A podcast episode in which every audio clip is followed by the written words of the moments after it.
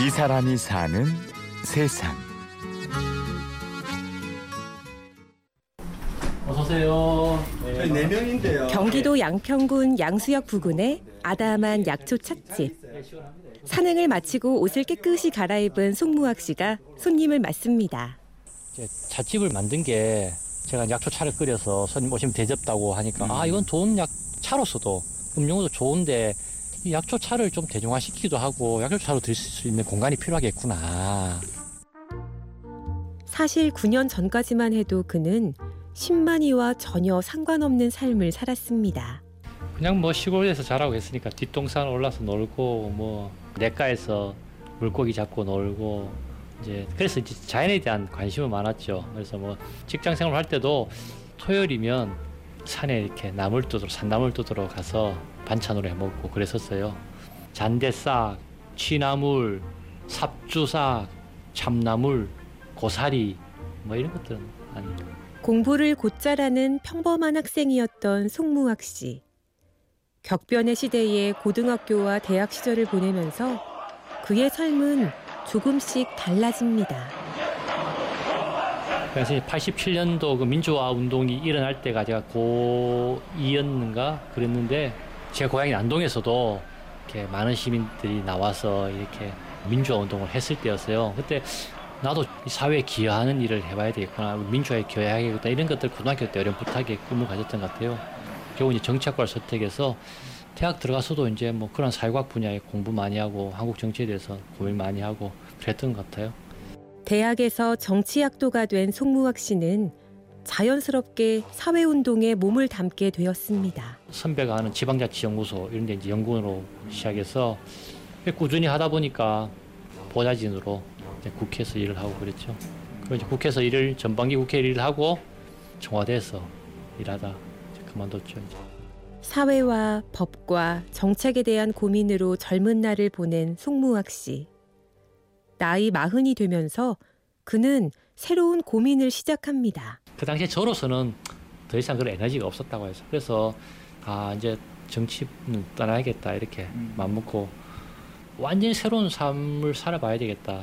그 전에 한 20년은 아 내가 사회에서 기여하면서 살겠다는 의무감으로 살았다면 그 다음 새로운 한 20년의 삶은 아 좀 즐거운 일 내가 정말 되고 싶었던 일 내가 하면 해- 즐거운 일을 어, 하면서 살아야 되겠다 이게 출발점이었어요. 자연 속에서 일하며 살고 싶다. 아이들을 자연 속에서 뛰어놀게 해주고 싶다. 이런 소망으로 경기도 양평으로 터전을 옮긴 송 씨는 약초를 캐는 산행에 따라 나서게 됩니다. 인터넷에서 약초 동호회를 검색했어요. 회원으로 가입해서 산행이 있다 하면 무작정 따라갔죠. 처음 따라갔던 산행이 상해 산행이었어요. 눈이 내린 소백산 그 자락으로 이제 따라갔는데 한참 능선 높은 데로 올라가서 나무 꼭대기에 있는 이제 겨우살을 따서 10km, 20km, 30km씩 이렇게 무겁게 눈 내린 길을 지고 내려오더라고요. 아 정말 고된 산행이었죠. 상황버섯으로 시작한 산행은 이듬해 산삼으로 이어졌습니다. 처음 산삼 제가 그 발견했을 때는 친한 누님이 에, 꿈을 꿨어요. 무학시 산에 갔는데 좋은 일이 있으려나 그런데 아니었다니까 그날 이제 딱 오후에 제가 산삼을 캐서 내려오니까 누님이 그러시더라고.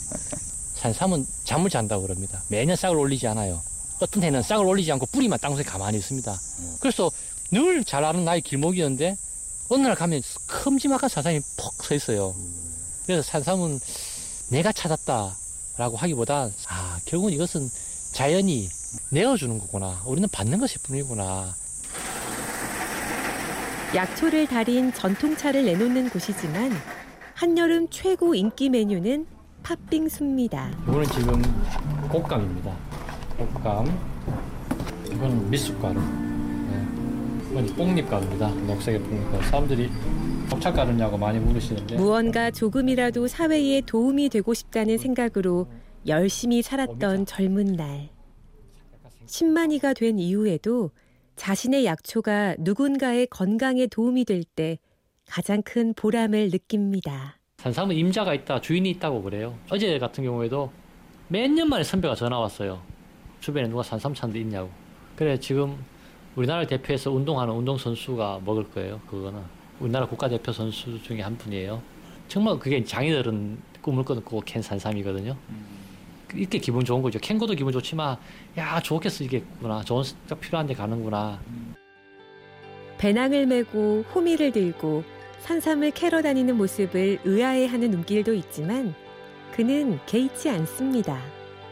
행복의 의미를 알고 있고 지금 그 행복을 느끼고 있기 때문입니다. 저는 제 살아온 인생이 너무 마음에 들어요. 정말 정말 인생은 돈이나 권력, 특히 권력이나 저는 권력이 주변에서 권력이 행사되는 것도 보고 권력 가진 사람도 보고 했는데 뭐 그건 당연히 아니에요. 사람은 다 답은 알아요. 행복은 이미 주변에 많은데 그 행복을 내 거로 인정하고 받아들이거나 그걸 누리지 못한 것이 그냥 그걸 보지 않기 그런 것 같아요.